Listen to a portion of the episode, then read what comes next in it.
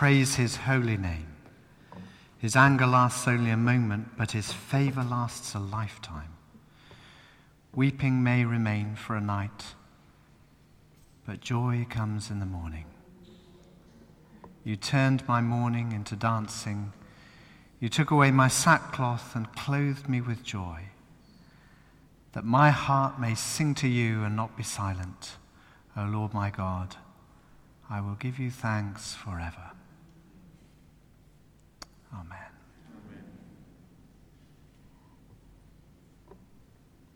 Amen. Just carry on praying for a moment.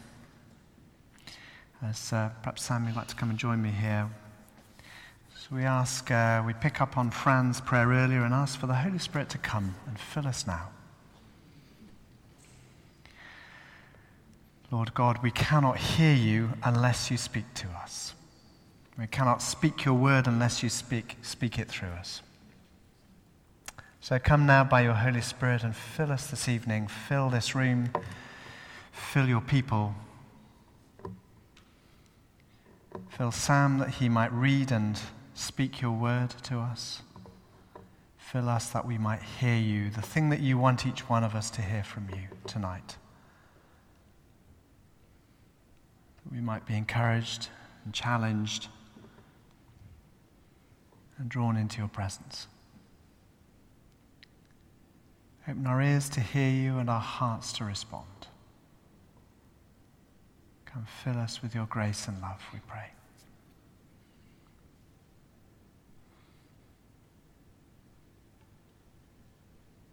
Amen. Sam. Brilliant. I was praying before the service, you know, sort of coming together, you know, what am I going to say? What am I going to do? And I was so excited. Um, I really felt like God wanted to move and do stuff in this service. Um, and I felt like maybe there's a bit of a block in some of us. And, you know, it's difficult to surrender your life to God. It's difficult to give everything over to Him and give all our worries over to Him. And I thought, well, it would be really nice. I know we just prayed, but you can never get enough prayer just to have a quick moment of silence, just to bring what's on your heart before God and really just soak up His presence.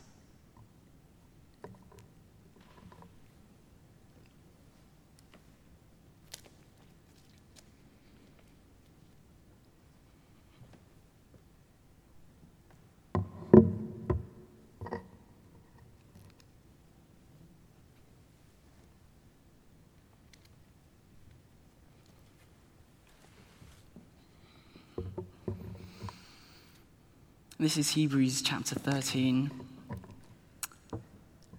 verses 5 to 6. And it says, God has said, Never will I leave you, never will I forsake you. So we say with confidence, The Lord is my helper. I will not be afraid. What can mere mortals do to me? Well, that was really exciting this evening. Brilliant. So, my journey with God, this is what I'm going to be talking about tonight. I'm the intern here at um, St. Jude's Church, for those of you who don't know. Um, and I just wanted to talk to you a bit about my journey of faith, you know, how I came to be here, sort of physically, but also spiritually, and, and sort of what happened in that journey. And it sort of all started when I was seven. My parents, in the evenings, used to always come into my bedroom um, and they'd read a story to me and they, and they pray with me. Um, and my dad used to like to sing me songs. And one night, um, my dad comes into my bedroom and he starts talking to me about giving everything over to God. You know, everything in your life, giving it over to Him, you know, the things that you care about, the things that you want, the things that, you know, you wish you had. Like, I want a new toy. that was something at that age I particularly probably wanted. Um, you know, a new car, a new house, you know, giving them over to Him and having God as your number one. And that really resonated with me. That really stuck with me. And that year, I, um, I went to a summer conference called New Wine. And I was in these children's groups, and there was a time of quiet reflection. And I sort of came and sat down, and I just prayed to God. And I was like, you know, God, I want to give everything over to you. everything in my life, I just want to put it into your hands. And I got a picture of some clouds parting and a smiling face, and God was with me. And it was, it was a really great moment. And I think perhaps, you know, one of my greatest moments in my life because that relationship with God has carried me through so much stuff. I've only really got a little bit of time, so I can't do a comprehensive autobiography of my life, but I want to share with you like some of the some of the biggest moments, some of the biggest struggles, some of the real problems that I came across and things that I struggled with. And I remember I was sitting down for coffee with this person um, when I was maybe 13, and I remember them talking to me and telling me that, you know, the, bit, the, bit, the best part of my day, the part of my day I most look forward to, is when I sit down for breakfast um, with God and read the Bible and, and just sort of soak up His presence and spend time in His Word. And I remember listening to this and thinking, you know what, well, that's amazing. That's fantastic. I love that. I love that you have this passion for God. But in all honesty, you know, growing up in the church, I've heard the stories hundreds and hundreds of times. You know, David kills Goliath, Jesus died on the cross, God created the world. And they just, to me, in, honest, in all honesty, when I opened the Bible and I read the stories, I found them boring, genuinely. And I didn't want to be like that. I wanted that relationship with God which I had. I had a relationship with God, but it wasn't thriving and the words weren't resonating with me and it wasn't something that really just spoke to my heart. And that's just something I longed for. And growing up, um, I remember my dad had this huge collection of Bible commentaries, like pretty much one for every single book of the Bible by this guy named Chuck Missler. And I remember one time I came into the study and my dad's sitting there like, oh, hello, Samuel, how are you doing? he's quite, he's quite posh. And so he's like, how are you doing, Samuel? And I'm like, oh, hi, Dad. I, um, can, I, can I borrow one of your commentaries? And so I, I take out the disc, you know, I put it in the computer, um, and I put it onto my, my audio playing device. And I sit down, and so I'm sitting in my room listening to this, and I'm quite an active person, so I don't like to sit still. But like on my desk, as, as you could probably tell, on my desk, um, I have, at the moment, there's like a little packet of chewing gum because whilst I'm doing whatever I'm doing, I like to be chewing. I like to be doing something at the same time. I like to be listening to music. And this guy was captivating. You know, I was just sitting there for an hour and 20 minutes, just sitting there with my Bible, just listening to what he was saying about the Gospel of Matthew and being blown away. Just stories I'd heard many times, and I was just like, whoa, you know, the things you have to say about this is so exciting. And I thought, you know, I have this deep passion for God now. I have this deep passion for the Bible. And I'm so happy I've made it to this place. But after a while, I sort of came to realize that my passion wasn't really for the Bible. It wasn't really for what was God, God was saying. It was more for what this guy was saying about the Bible. I, in, in, a way, I was more interested in this guy than I was in the Bible. I wouldn't sit down on my own with the Bible and just read, it, read its words. It was still, it still didn't touch me in the way. And you know, I see people in church and they're like, you know what? I'm so thankful for the cross. I'm so thankful you came to die for me. And, you know, they're in tears and they're just literally like, God, I love you. I love what you've done for me. And growing up hearing this story time and time again, it's so normal. It's so mundane. And I'm like, you know what, God, I really want to experience this. I really want to just be in love with you and for your word and for the cross and for the Bible, but it's just not happening. And I was really frustrated. I remember um, a few years later, I went to this new wine, again, where I became a Christian. And in 2012, there was this speaker um, called Francis Chan. And I remember him speaking, and he's like, You know, God is helping us breathing, and I love his word, and I just want a relationship with him. And he was so passionate for God, and I was so excited by what he was saying um, that, you know, I went to college um, a few years later, and I just plug into him. I just listened to podcasts that he's done, sermons at his church, things that he said, and just listened to what he was saying instead of reading the Bible and instead of praying.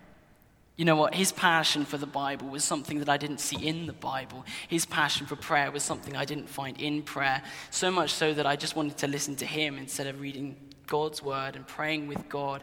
And after a while, just sort of living off his faith, I, it sort of came to nothing. And I was just like, God, you know, where's this relationship with you? I'm trying really hard. I'm being told through church that I'm designed for a relationship with you. I'm made for a relationship with you, but I'm not getting anywhere. I'm not understanding this. If I'm made for a relationship with you, then why isn't it working when I'm trying? When my leaders are telling me, you know what, read the Bible, pray. This is how I do it. This is how you can do it. And so I'd, I'd go with the Bible and with prayer, and I'd sit down and I'd be like, okay, I'll, I'll try and do what they're doing. I'll try and have the relationship with God that they're having. And so I'd sit there and I'd, I'd, I'd read sort of Genesis chapter 1 out of 50 out of 66 books. And I'd be like, okay, day one, I've read Genesis chapter 1. That's quite good. So day two, I'd come, Genesis chapter 2, out of 50, out of 66 books. And I'm getting slightly frustrated at my lack of progress. Then the next day is Genesis chapter 3. And by that point, I'm just like, you know, God, I'm not doing what they're doing. You know, they're getting so much wisdom and so much joy from reading the Bible and spending time with you. But my relationship isn't like their relationship with you, my relationship isn't working. And so I'm going to leave that there for a moment.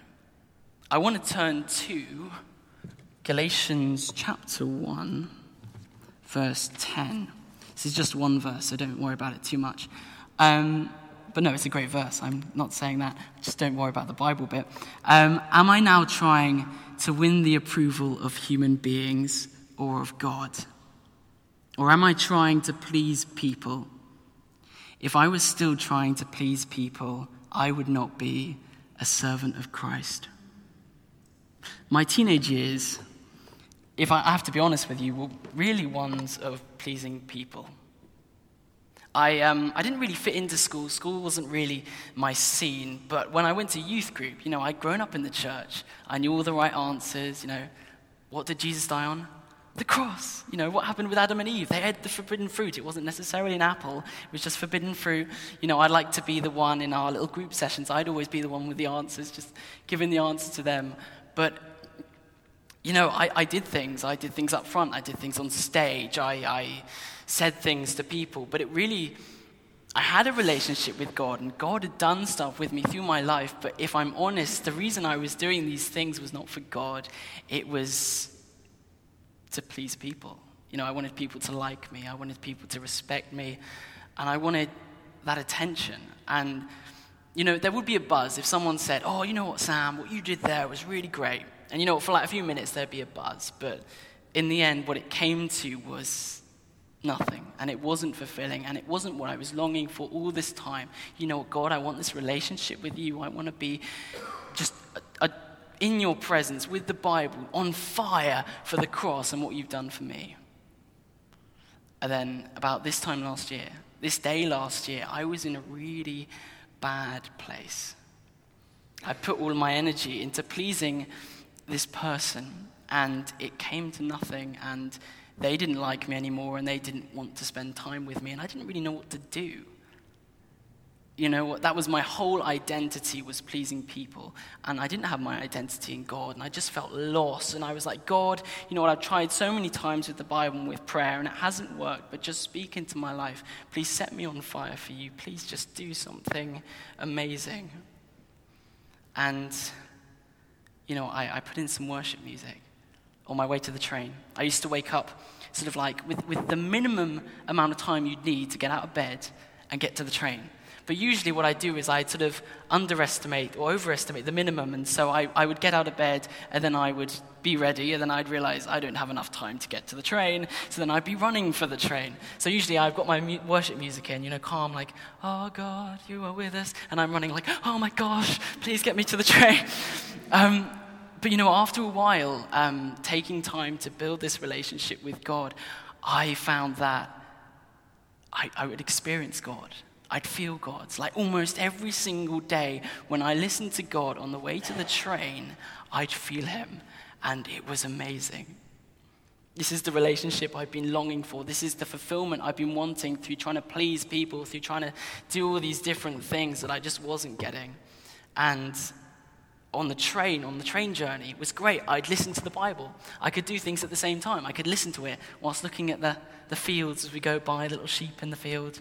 And it would be amazing and it would be great. And I pray on the train. I pray for the people there, kind of bleary eyed at half seven in the morning. It was a great experience. Um, but you know, that was amazing. And my relationship with God was taking off and things were happening and God was moving and it was really working. And then I was like, what am I going to do next year? I had plans to work at Waitrose for a year um, to get money to go to a Bible college because they didn't have student loans at that point. Um, so that was going to be my plan for a year. I'd work at Waitrose. And I went to a guidance calcul- counselor just, just for fun, you know, let's see what they'll say. It won't hurt an hour of my time.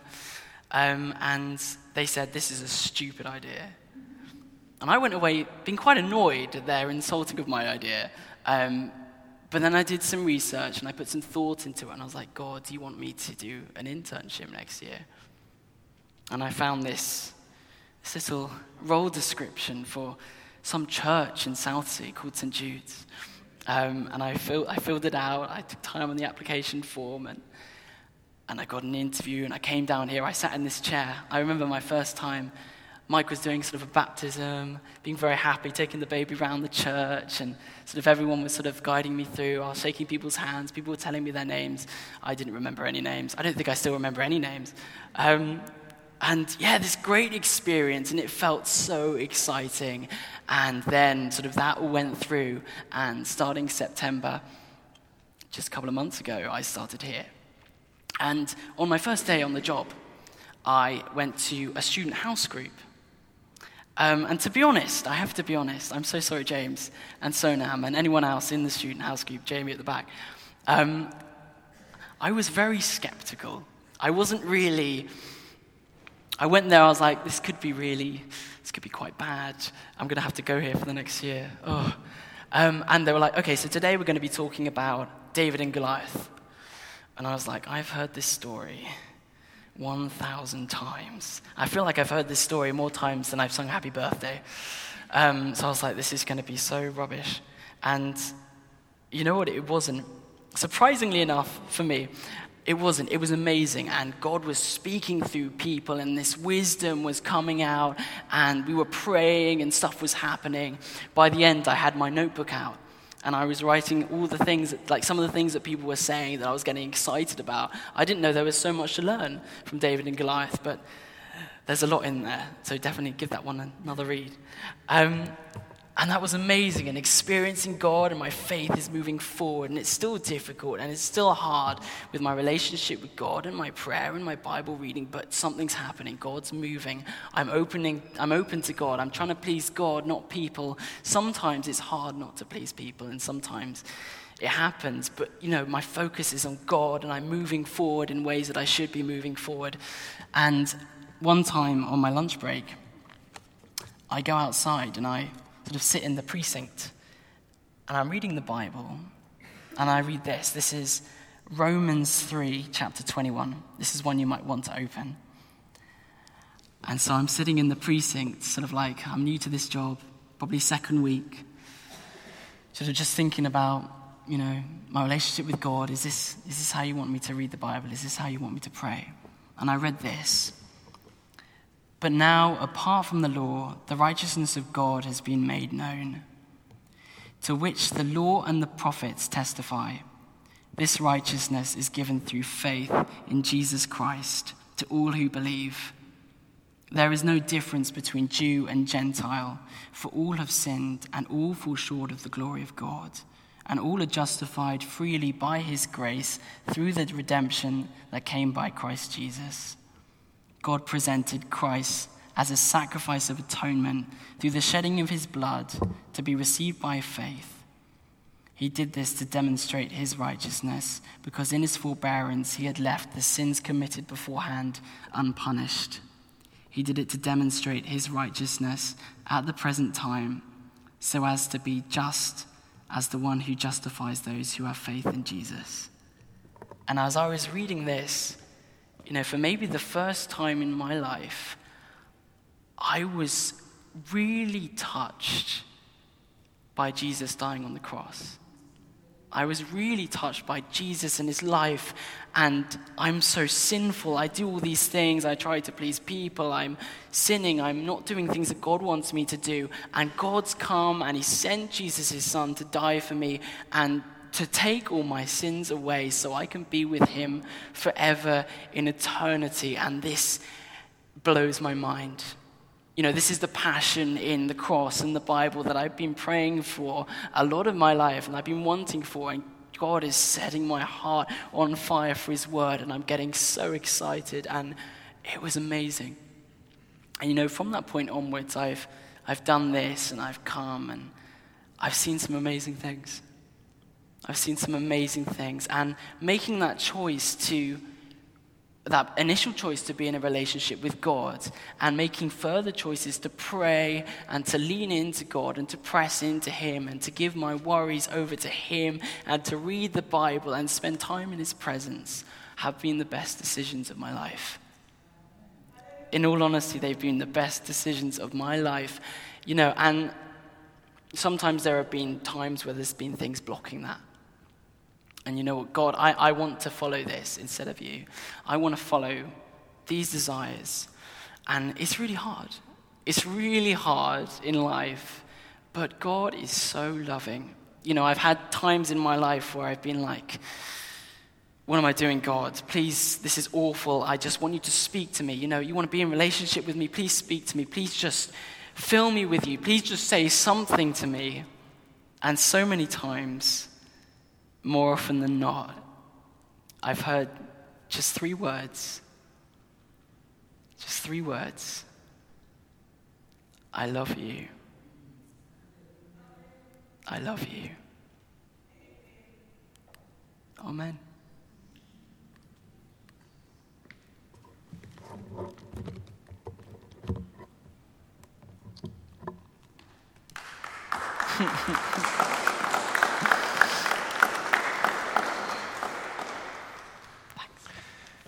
Just hold that thought. Jesus saying to you, I love you. So, what would it be like now to meet him face to face? Perhaps we can only imagine.